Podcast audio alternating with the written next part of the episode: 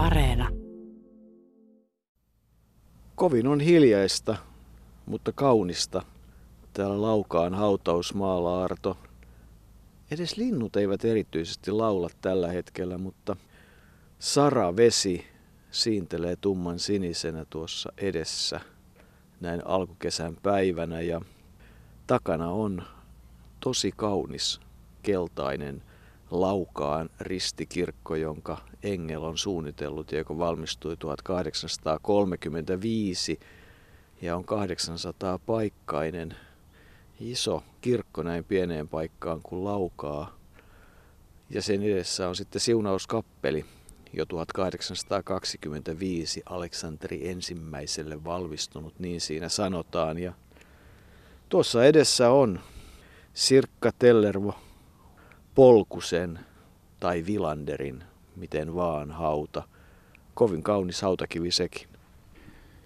Tuo kun sanoit, että hiljaista on, niin se on tietysti vähän, saattaa olla suhteellinen käsite, koska hyvä ystävämme traktori tuossa jonkun matkan päässä selvästi valmistautuu. Kesäkuuta kohta eletään ja ilma on mitä hienoa. Monenlaisessa kelissä näitä autoja on katseltu ja ihmisiä muisteltu. Mutta nyt on yksi parhaista. Saravesi on aivan sininen näin auringonpaisteella ja todella kaunista. Tuo vihreä väri, joka tietysti golfkenttiäkin vallitsee, niin se on myös hyvin yleinen täällä hautausmaa ympäristössä. Ja täytyy sanoa, että vihreä värinä on oikeastaan aika, useimmat ihmiset hyväksyvät sen ja pitävät siitä. Ja sehän on toivon väri. Tiedän, miten hyvin se sitten toivo tänne hautausmaalle istuu, mutta kaunista, kaunista lepopaikkaa se ympäröi ja pitää hallussaan kyllä. Kyllä tässä jotain semmoista ihmiselle hyvinkin herkkää on näin luonnon ollessa heräämässä. Niin, Sirkka Polkunen, olympiavoittaja ja harvinainen hahmo siinä mielessä, että kun naisten hiihto 1952 tuli olympiaohjelmaan, niin hyvä tietokilpailukysymys on se, että kuka oli ensimmäinen, joka hiihti olympiakisoissa naisista ja vastauksen oikeastaan kai jo kerroimme, koska hän lähti 11.0030 näpäytettiin hänen olkapäähänsä ja siitä lähti naishiihdon historia olympiakisoissa vuonna 1952, kun Sirkka Polkunen silloin ladulle ampaisi. Sirkka Polkunen oli silloin harrastanut hiihtoa vähän vakavammin viisi vuotta. 47 hän voitti jotkut puulaakin hiidot ja, ja innostui siitä sitten tähän urheiluun. Ei hän henkilökohtaisella matkalla koskaan menestynyt ja silloin Oslossakin sijoitus oli viides itse hän jälkeenpäin kertoi, että hän oli aivan täysin tyytyväinen siihen viidenteen sijaan ja, ja innostui vaan sitten katsomossa jännittämään muiden suomalaisten puolesta. Ja kuten hyvin tiedetään, niin Lyydia Viidemannista tuli ensimmäinen naisten hiidon olympiavoittaja ja Suomi otti kolmoisvoiton. Ja kun Sirkka Polkunen oli viides, niin siinä oli vähän samanlainen ilmiö kuin mitä norjalaiset tekevät tänä päivänä, että viiden parhaan joukossa oli Norjassa neljä suomalaista, nyt tahtoo Suomessa olla viiden parhaan joukossa neljä norjalaista. Ja kesäinen päivä tarkoittaa sitä, että traktori meitä ilahduttaa läsnäolollaan ja kulkee ohi niin kuin aina, niin kesällä hautausmailla töitä tehdään. Sirkka Tellerva Polkunen, sitten Min Vilander. Hänen viimeinen leposiansa on todella tässä Laukaan hautausmaalla ja neljä hautaa hänestä vasemmalla on sitten hänen vävypoikansa 43-vuotiaana kuollut Markku auto-onnettomuudessa taisi Markku menehtyä. Paloauto taisi olla se, jolla tuo onnettomuus sattui. Ja siinä sitten hänelle rakas, Sirkalle rakas vävypoika on hänenkin viimeinen leposiansa samantyyliset hautakivet onnistuneet, joissa on Sirkan haudalla olympiarenkaat ja, ja tuo kiven leikkaus tekee sellaisen ikään kuin linnun silhuetin. Niin Markku oli tehtaan palokunnassa ja, ja paloautolla ilmeisesti onnettomuus tapahtui jossain ojana, jossa tuo Vihtavuoren tehdas on tietysti ollut Sirkka Polkuselle, Sirkka Vilanderille hyvinkin merkittävä ja myös toisessa traagisessa mielessä. Eli monet, varsinkin me jyväskyläläiset, muistamme vuonna 1966, miten Vihtavuoren todellinen pamaus oli silloin ruudin tai dynamiitin sekoittamo räjähti ja siinä neljä ihmistä sai surmansa. Ja yksi noista neljästä oli Sirkka Polkusen Erkki Veli. Siinä oli onni onnettomuudessa sikä siinä mielessä, että kun tuhat kiloa tonni dynamiittia räjähti, niin suojaus muuhun tehtaaseen nähden maavallien kanssa oli sieltä sekoittamusta niin hyvä, että vahingot jäivät, henkilövahingot ja muutkin vahingot jäivät sitten paljon pienemmiksi kuin mitä olisi voinut syntyä. Erkki oli noista neljästä miehestä, jotka saivat surmansa ainoa ei-perheellinen. Siinä meni kolme perheenisää ja se oli iso onnettomuus sen jälkeen. Aina pitää tietysti muistaa, että kymmenen vuotta myöhemmin sitten Lapuan patronotehtaan räjähdyksessä kuoli peräti 40 ihmistä, joista 35 oli naisia, mutta kyllä tuo Vihtavuoren negatiivisessa mielessä pamaus silloin kosketti. Ja Vihtavuoren pamaushan on se seura, mitä Sirkka Polkunen edusti. Ja kyllä se aikanaan, kun se vuonna 1934 perustettiin urheiluyleisseuraksi, niin kyllä sillä osansa oli tuohon tuohon asetehtaaseen ja ammustehtaaseen, jossa Sirkka Polkunenkin, tai sillä nimellä oli nimenomaan osuutensa Vihtavuoren pamaus siihen tehtaaseen. Ja siellä tehtaassaan Sirkka Polkunenkin elämäntyönsä suuren osan elämäntyöstään teki. Hän meni sinne jo nuorena tyttönä sodan aikaan ja jotenkin tuntuu hassulta, että ilmeisesti silloin sodan aikana nuoret tytöt pantiin ensimmäisenä valmistamaan polkumiinoja ja kun hänen nimensä oli Polkunen, niin tuntuu, tuntuu keksityltä, että Polkunen valmisti polkumiinoja, mutta niin se vain oli. Ja sieltä tietysti tehtaalta löytyi sitten myös puoliso Aarre, joka oli, niin kuin Siiri Rantanen sanoi, tehtaan pomojen auton kuljettaja. Johtajien auton kuljettajana teki työnsä tosin jossain vaiheessa 80-luvun loppupuolella, kun tehtaassa valmistettiin katalysaattoreita tai ruvettiin valmistamaan, niin Aare sitten Saksassa niitä testaili ja hänen tehtävänään oli ajaa pitkiä matkoja niin kovaa kuin mahdollista autostraadoja pitkin. 200 piti mennä, jotta saatiin ilmeisesti sitten testituloksia, miten katalysaattorit toimivat. Ja kyllähän kun Aaren tapasimme, niin, niin kyllähän automies oli amerikkalaiset autot eivät häntä kaikilta osin miellyttäneet. Niin, hän kertoi kuljettaneensa neljää eri johtajaa ja kun kysyimme, että minkälaisia ne autot siihen aikaan olivat, niin alkuvuosina oli amerikkalaisia autoja ja myöhemmin sitten jopa Mersuja, mutta ne amerikkalaiset autot hänen mielestään eivät ole oikein hyviä, koska ei niillä päässyt juuri 150 kovempaa. No siihen aikaan tieto olivat vähän erilaisia, että ehkä silloin ei ollut mitään tajua siitä, miten ajettiin, mutta eikä ollut nopeusrajoituksia, mutta tuntuihan se tuntuihan se aika hassulta. Tapasimme Aaren. Aare on tuolla Sarahovissa, vanhusten palvelutalossa ja olihan se vähän surullista kuulla sekin, että, että nimenomaan Sirkan kanssa he olivat vuosi sitten kesällä sinne muuttaneet ja Sirkka poistui keskuudestamme jo syyskuun lopussa keuhkokuumeen uuvuttamana ja lyhyeksi jäi hänen vierailunsa tuolla Sarahovissa, jota Aarre kuitenkin kehui kovasti. Hänellä on siellä hyvä olla, liikkuminen on jo vaikeaa ja tietysti ikävä on kova, mutta Tällaista elämä on.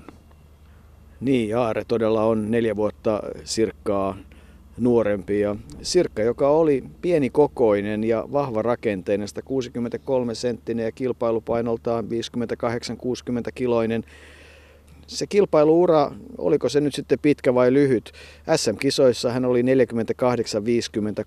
ja muistelee erityisesti, että vuoden 51 SM-kisat, jossa hän oli kolmas, Tainion koskella, ne jäivät mieleen ja olivat yksi semmoinen kimmoke, mitä myötä hän pääsi sitten Holmenkollenin kisoihin kokeilemaan. Itse asiassa ensimmäisiin Holmenkollenin kisoihin, joissa naisten hiihtoa kokeiltiin.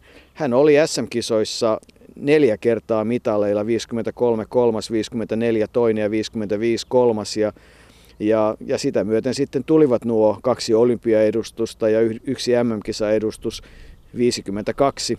Niin kuin todettiin, niin silloin 10 kilometriä oli ainoa matka ja Viideman sen voitti. Mirja Hietamies oli toinen ja Siiri Rantanen kolmas ja huonoimpana suomalaisena Sirkka Polkunen viides. Vuonna 1956 olympiakisoissa hän oli 10 kilometrillä kahdeksas kertoi, että, että kyllä se Korttiinan korkea ilmanala ja kuuma keli niin, ja kuuma ilmanala auringon paiste, niin se oli heille kyllä aika liikaa ja siitähän sitten seurauksena oli se, että Velisaarinen tai Sitkeä ja oli sitä mieltä, että hän on laskenut, että minuuttitolkulla tulevat Suomen tytöt häviämään, että ei ole tulossa mitallia eikä mitään. Ja, ja maan suruvallassa sitä kai sitten suurin piirtein hiihtojohtajien myötä oltiin, että ei noista naisista mihinkään. No siinähän sitten kilpailu lähti liikkeelle ja Sirkka Polkunen lähti kilpailuun ensimmäisenä, Mirja Hietamies toisena ja Siiri Rantanen kolmantena ja kun sitten Siiri Rantanen Radia Jiroshinan kukisti, niin suomalaiset olivat kultamitalisteja ja siinä vaiheessa kai hiihtojohtajilta alkoi ruusuja löytyä. Niin, voidaan tietysti ensin vähän vielä muistella tuota viestiä. Sirkkahan aina aloitti viestiä. Hän aloitti jo kaksi vuotta aikaisemmin Falunin maailmestaruuskilpailussa ja oli silloin avausosuuden nopein. Suomi sai silloin hopeita. Suomen naiset saivat silloin hopeaa juuri tällä samalla joukkueella, jolla hiidettiin sitten Korttiinassa. Ja Korttiinassakin Sirkka lähti ensimmäisenä ladulle.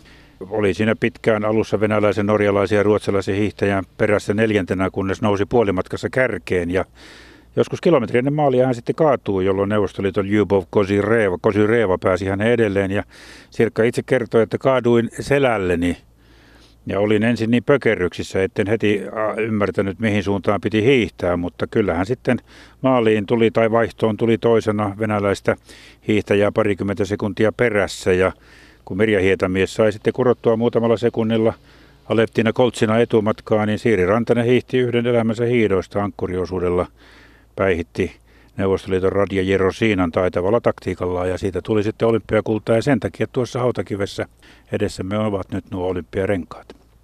Mennäänkö Arto hetkeksi sinne Korttiinan tunnelmiin? Niin Tarvajärvikin oli siellä paikalla ja, ja Helka Ristolainen. Molemmat olivat vauhdissa aamukahviohjelmassa, mutta ei muuta kuin mukaan tunnelmaan toviksi. Korttina on ollut äh, hiihtokilpailujen, äh, talviolympiakisojen äh, noin silmämääränä kaikkialla maailmassa. Eräässä suhteessa on myöskin ollut sangen huomattava paikka, sillä nimittäin täällä on ollut tarkasteltavana, millainen on ollut ja millainen on talvi-olympiakisojen kisamuoti. Se on esittäytynyt mitä miehettävimmällä ja moninaisemmalla tavalla täällä äh, Korttinakan Petson kadoilla. Helka Ristolainen on e- aivan erityisesti tarkalla silmällä seurannut täällä tapahtumia ja ryhtynyt tyttäriensä Sirkka Polkusen, Siiri Rantasen, Sanna Kieron ja niin edespäin Mirja Hietamiehen kanssa keskustelemaan kisamuodista. Me olemme olleet ei yksi eikä kaksi kertaa kadulla ja seuranneet sitä muotia, josta jo kotona lähdettäessä kuulimme. Nimittäin, että muistelukilpailuiden väri on erilainen, hiihtokilpailujen hiihtopuvun väri on erilainen ja niin edelleen. Mutta jos me aloittaisimme vähän vanhemmasta päästä ja mä kysyisin sinulta Sirkka, mitä sä oikein tykkäät niistä vanhoista korttiinalaisten olympia-asuista, joita me olemme silloin tällöin kadulla kohtanneet? Ja kyllä se vähän ihmeelliseltä näyttää näin suomalaisen silmällä katsoen, sillä 70-vuotiaat mummot kävelevät punaisissa hiihtohousuissa ja kireet, kireet anorakit päällä, niin että ei se oikein ainakaan suomalaisille sopisi. No, jos mennään sitten muutama vuosikymmentä alaspäin, niin mitä sä sanot siitä meidän ikäpolvesta, joka ehkä koreilee ja prameilee eniten täällä vaatteilla? Sanna, sano sä jotain. Minusta on hirveän hauska kyllä, kun on värikkäissä nuoret ihmiset, mutta se oli minusta kaikista hauskin, kun näin sellaisen hatun täällä, että oli aivan kuin harmaa ruskea kirjava Mirri Kerttu pään ympäri. Ja se hän aika oli niskassa. se on aika yleistä täällä. No, ehkä Mirkku, Mirkku sellaista vähän sen jalkineista, sillä ne jalkineista täällä ovat hyvin eriskummallisia eri ihmisillä. Ne on hirveän kauniita. Näin tänään näin yhden kauniit jotka oli erilaisilla merkillä koristettu. Niitä oli vissiin parikymmentä erinäköistä pelkkiä No äiti, sinua kai kiinnostaa eniten lastenvaatetus. Sanoppa sinä, millaiset, millaisella tavalla ovat nämä Korttiinan sisävieraat pienet lapset, sinun oikeisikäiset lapset vaatetettu? Minun mielestä ne on niin kuin meidän muassa, että oikein samalla tavalla hiihtohousut ja anorat ja niin on pieni. Niin, mutta eikö sinua vähän se ihmetytä, kun ihan pienillä lapsilla on jo slalom kengät jalassa? Mitä sä siitä sanoo? No kun täällä on niitä slalom-mäkiä, niin... niin pakkoa se on olla semmoiset kengät. Joo, niinhän se vähän on. Sellaista Tarva teki siihen aikaan. Tarvahan oli sitten tutustui hyvin näihin meidän naishiihtäjimme ja oli muun muassa mukana Mirja Hietamiehen häissä myöhemmin joka, joka tietysti on sinänsä kivaa, mutta kun tuossa sanoit ennen kuin menimme korttiinaan, että, että miten hiihtojohtajat tähän suhtautuivat, kun kultaa tuli, niin siinä oli tehty siinä huumassa silloin kaikenlaisia lupauksia, jotka kaikki tulivat katteettomaksi.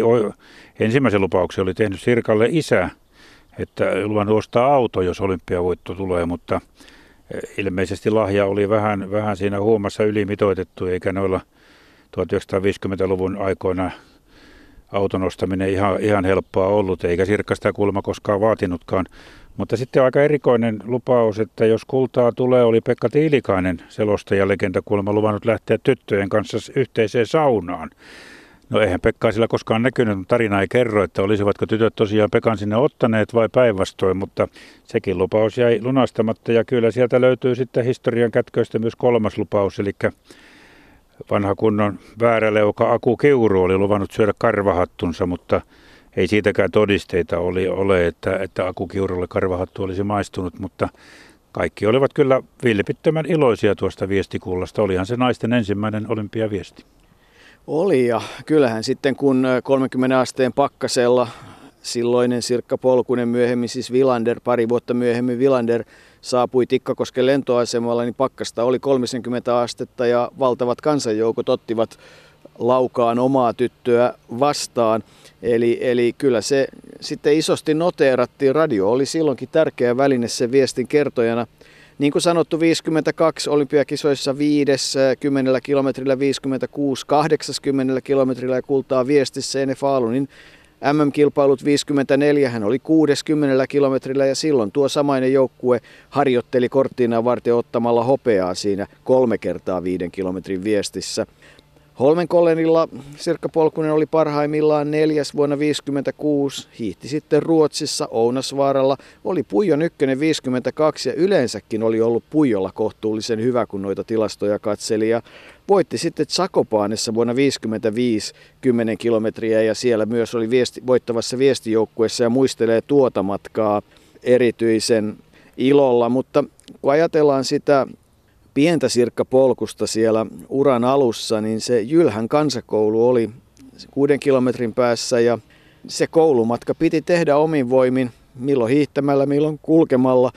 Ja niin vaan kerrotaan, että muun muassa se reitti, kuuden kilometrin reitti sinne koululle olisi kun sadun mukaan kreppipaperilla merkattu. Ja, ja kuvaavaa oli se, että silloin tietysti kouluaikana kilpailtiin paljon ja, ja, ja sitä myöten huomattiin, että Sirkka oli luontaisesti hyvä hiihtäjä. Myöhemmin tässä puhutaan vielä siitä, että tietysti merkittävää oli hänen voiton tahtonsa ja ja sitten se lahjakkuus todella huomattiin tehtaiden kilpailussa, kun hän voitti muun muassa TUL-mestari Tyyne Tikkasen vuonna 1948. Ja siitä sitten suoraan SM-kisoihin Outopumpuun, jossa oli 16, kun Kerttu Pehkonen Veli Saarisen suuri suosikki voitti. Ja siitä voidaan sitten sanoa, että tämä ura jatkui aina sitten vuoteen 57 saakka. Ja, ja todellisen aarteen hän sitten sai itsenäisyyspäivänä vuonna 58, kun hänet ja Aarre Vilander vihittiin. Ulla syntyi 60 ja Juhani 67. Eli se Sirkan kotitalo, se oli tuommoinen pieni maanviljelystalo. Vanhemmat olivat maanviljelijöitä ja olihan siellä sitten vähän lypsettävääkin, mikä teki hyvää käsivoimille, niin hän on joskus sanonut. Ja tuota, sitten kun nuorena tyttönä meni ammustehtaalle töihin, niin siinäkin tuli sitten jalkaisin tuota työmatkaa nelisen kilometriä ja väitetään, että hän ruokatunnillakin kävi aina jalkaisin kotona. Joten se kävi hyvästä harjoittelusta. Ja, ja sitten kun hiihto innostui, niin peruskunto oli hyvä, ei siihen harjoiteltu sillä lailla. Jossain leireillä, sitten maajoukkueen leireillä Veli Saarinen saattoi antaa ohjeita, mutta sen ajan naiset eivät oikein sitä, aina siitä saarisesta perustaneet ja niitä ohjeita tuskin hirveän paljon varsinaisesti noudatettiin.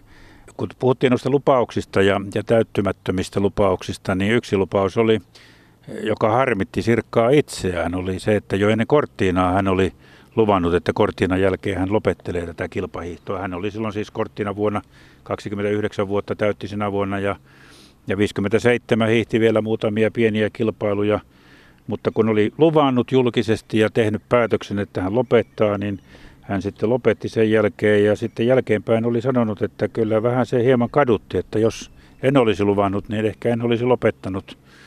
Mutta sitten tuli Aarekki siihen mukaan siihen kuvaan ja, ja myös tytär Ulla vuonna 60, joten alkoi tuo arki, josta se tytär Ulla sanoi, että äiti, äiti otti ilon irti arjesta. Niin, vielä kun palataan siihen työmatkaan sieltä tehtaalta sinne kotiin nelisen kilometriä ja, ja siinä sitten tulee mieleen se, että kun kysyin Siiri Rantaselta, että mikä siinä Sirkassa oli, mikä hänestä teki hyvää hiihtäjän, Niin Siiristä hetken pohti ja sanoi, että no ainakin se oli nopea.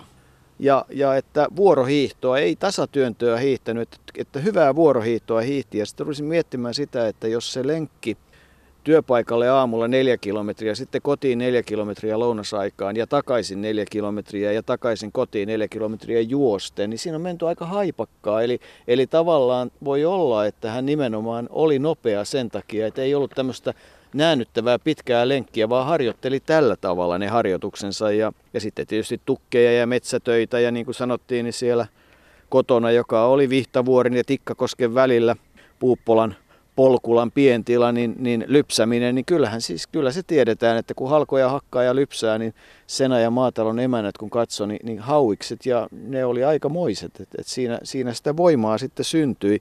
Siiri oli kova kilpailija ja myöhemmin sitten myös rakas ystävä Sirkalle. He pitivät yhteyttä perheidenkin kanssa paljon ja tulee mieleen anekdootti, jossa Mikkelissä olivat olleet kisamatkalla ja lähtivät niin kuin siihen aikaan usein lähdettiin parina liikkeelle, niin Siiri oli sanonut, että nyt näet miten sinun käy. Ja Siiri oli voittanut, mutta sen jälkeen sitten matka jatkui Salpausselälle ja vuosi oli 52 ja Sirkka Polkunen oli sitten todennut ihan piruuttaan samat sanat Siirille ja niin vaan kävi, että lähti kovaa ja muuten voittikin sitten Siirin siinä kilpailussa, muistelee sitä lämmöllä. Eli, eli heidän ystävyytensä jatkui pitkään, perheet vierailivat toistensa luona ja vielä tänä päivänäkin Siiri soittelee jossain vaiheessa leskeksi jääneelle Aarelle ja leskiä molemmat. Perheiden luona vierailtiin niin, että Siiri luona Salpaussedän kisojen aikaan Vilanderit sitten asuivat sen, muun muassa tytär Ulla hyvin muistaa. Niin ja se kilpailu vietti ilmeisesti ja kilpailuhenkisyys oli kyllä Sirkka Sirkallekin, Sirkka Polkuselle. Me puhumme välillä Polkusesta, välillä Vilanderista, mutta Polkusena hänet tietysti olympiavoittajana tunnetaan. Se oli niin kuin koko ajan olemassa ja Aari kertoi semmoisenkin tarinan, kun tällä perheellä hän oli kesäpaikka tuolla Kintaudella, joka on Jyväskylästä sitten eri suuntaan kuin Laukaa. Mutta kuitenkin niin siellä sitten joskus Siiri oli, oli kylässä ja kerran, kerran naiset innostuivat poimimaan puolukoita ja Harri kertoi, että kun sinne mentiin mettään, niin ei jonkun päivän päästä tuli, molemmilla oli kaksi ämpäriä täynnä puolukkaa ja hän katsoi jo silloin, että kyllä tässä nyt joku kilpailu on käynnissä. Välillä kävivät syömässä ja ei kun takaisin sinne ja jälleen kerran kahden ämpärin kanssa ja vielä oli päähuivitkin täynnä puolukoita. Eli kyllä, kyllä, siinä, kyllä siinä naiset kilpailla taisivat, mutta se, se kuului siihen asiaan ja ja Aare, Aare sitten kertoi sitä, että myös Siirin mies Kalle oli mukava kaveri, jonka kanssa voi aina välillä näkäräistä ottaa ja Siirinkin kanssa joskus nautittiin pientä ilolientä, mutta tuota, Sirkkapolkunen itse oli taas sitten ehdoton siinä, että hän ei alkoholia nauttinut. Niin ehdoton kai sillä lailla, että ei itse nauttinut, mutta, mutta ei kai ehdoton sillä lailla, että olisi erityisesti tuominut muiden nauttimista. Hän oli, se oli hänen tapansa kyllä. Tietysti sitä aikaa kuvaa se, että kun hän on sitten parikymppisenä ja kuljeskellut pitkin Suomea vielä kotona asuen, niin mainitaan, että, että ravintoa tuli niistä Sirkan äidin läskileivistä, eli, eli kovat olivat eväät. Katri äiti oli tehnyt ruisleipää ja läskiä, jonka voimalla sitten mentiin. Ja, ja kyllähän tietysti monia muistoja jäi. Kosu Reeva oli hänelle kova kilpailukumppani kahdessakin viestissä, mutta heistä tuli sitten aikamoiset ystävät. Vielä Lahdessa 78 tapasivat ja onhan Sirkka Polkusesta kuva, jossa, jossa hän pitää kädessään sitä numeroa yksi, eli Oslon numeroa yksi, jolla hän lähti nimenomaan ensimmäisenä naisena kautta historian olympiakisaan hiihtäjänä ja mainitsee siinä, että hän sai Kosy Reevalta muun muassa hajuvesipullon lahjaksi sitten Korttiinassa ja, ja on säilyttänyt sen avaamatta. Et, et kyllähän sieltä kaikenlaisia asioita tulee mieleen. Se se paljakko kintauksella korkean 164 metrin kukkulan laella siellä juureksia ja marjoja. Eli, eli tärkeää sen ajan perheessä oli se, että oltiin niin sanotusti omavaraisia. Ja kyllä Ulla tytär muistelee, että se Sirkka oli aika vaativa äiti siellä mökillä, että ei siellä aurinkoa otettu, että jos oli luppuaikaa, niin näytettiin, että tuossa on porkkana maata, ei kun kitkemään. Ja aamulla kuulemma lähdettiin rankometsään sitten jo aamu kahdeksalta, ettei hyttyset kiusannut. Ja se oli tärkeä asia, mutta sitten Ulla samaa hengenvetoon sanoo, että kyllähän se Sirkka oli, oli hyvä isoäiti, että, että hän halusi hoitaa lapsenlapsia sanoi eläkelle jäätyään, että hänellä pitää olla tekemistä, että hän ei tänne aio istahtaa. Ja, Kyllä se selvästi oli, mutta tärkeä ystävä tietysti oli myös Sylvi Saimo. Olit juuri viedä jalat suustani taas jälleen kerran, mutta tuota, tuli mieleen, pohdin tässä kun puhuit sitä, sitä Kosureva antamaa hajuvettä, että minkähän sortista mirhamia siinä on saattanut olla ja miksei Sirkka Polkunen sitä koskaan sitten aukaissut, mutta se on toinen juttu. Sylvi Saimo, Melonna olympiavoittaja vuodelta 1952, oli harva ehkä tietää sen, että hän ensin yritti hiihtäjänä huipulle ja, ja, ja hiihtikin kilpaa muun muassa Sirkka Polkusen ja, ja kumppaneiden kanssa. Mutta sitten kun hän tuossa Lievestuoreella piti sitä kotitilaa, kansanedustaja aikoinaankin kuitenkin jatkoi sitä tilan pitämistä, niin hänestä tuli Polkusten hyvä ystävä täällä Keski-Suomessa ja joka aamu lähestulkoon Sylvi Saimo silloin soitteli ja vaihdettiin kuulumisia ja kyllä Aare kertoi sen, että Sylvi Saimo ihan silloin viimeisenä, viimeisenä päivinään ennen kuolemaansa, niin Sylvihän oli tuommoinen ronski täti, ronski, ronski kaveri, kaveri voisi sanoa, niin viimeisenä päivinä, kun oli saanut uuden traktorin, niin sillä hän ajaa környtti tuolta Lievestuorelta tänne Laukaaseen esittelemään sitä ja, ja hänellä oli juuri tuommoisia taipumuksia, että hän, hän oli hyvin suoraviivainen ihminen, mutta hyvä ystävä Polkusten kanssa tai Vilanderien kanssa ja, ja mikä siinä, siinähän olympiavoittajat pystyivät sitten vaihtamaan kuulumisia ja se heille kyllä varmasti suotakoon. Varmasti siinä urheilustakin puhuttiin. Sylvihän oli kova puhumaan. Joo, kyllä Ulla kertoi, että kun hän oli aika usein sitten kuljettamassa näitä kahta olympiavoittajaa ja lapsetkin oli mukana, niin poika oli jossain vaiheessa kysynyt, kuka se oli se täti, joka puhui esimerkiksi Jyväskylästä matkan Vierumäelle herkeämättä antamatta kellekään puheenvuoroa ja ja kyllähän Sylvi Saimu kuulemma soitti Vilandereille käytännössä joka aamu 7-8 aikaan. Ulla muistaa viedessään lapsia sinne hoitoon, että puhelin siellä soi ja ja Sylvi tiedusteli kuulumiset. Se oli tärkeää ystävyyttä molemmin puolista ilman muuta ja kyllähän Sylvi Saimo nimenomaan taas omana tarinanaan. Ei se hevin unohdu se maisema siellä Lievestuoreilla ja ne kurjet pellolla ja se minkälaiseen erämaahan hän aikanaan sen torppansa sinne isän kanssa rakensi. Mutta että kyllähän sitten Sirkalla muitakin harrastuksia oli. Voi että sanoi Aarre, kun kysyimme, että oliko niitä mattoja paljon, niin kyllähän mattoja kutoja, raanuja ja ties muuta. Se oli yksi sellainen tärkeä harrastus, koiran kanssa kulkeminen ja, ja kyllä myös urheilun seuraaminen myöhemmin televisiosta. Keskustelua käytiin Ullan mukaan kyllästymiseen saakka.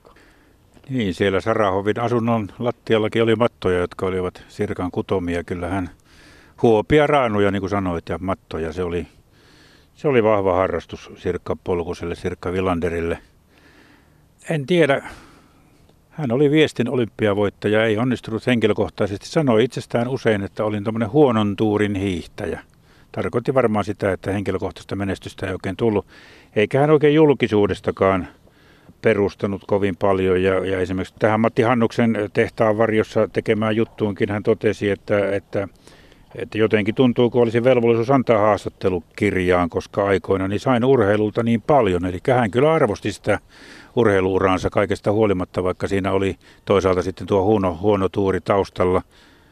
Viestihiidon olympiavoitto on hyvin merkittävä asia ja yhtenä hän säilyy historiassa ainoana. Hän oli todella ensimmäinen nainen, joka hiihtäen lähti olympialadulle ja toista ensimmäistä ei tule.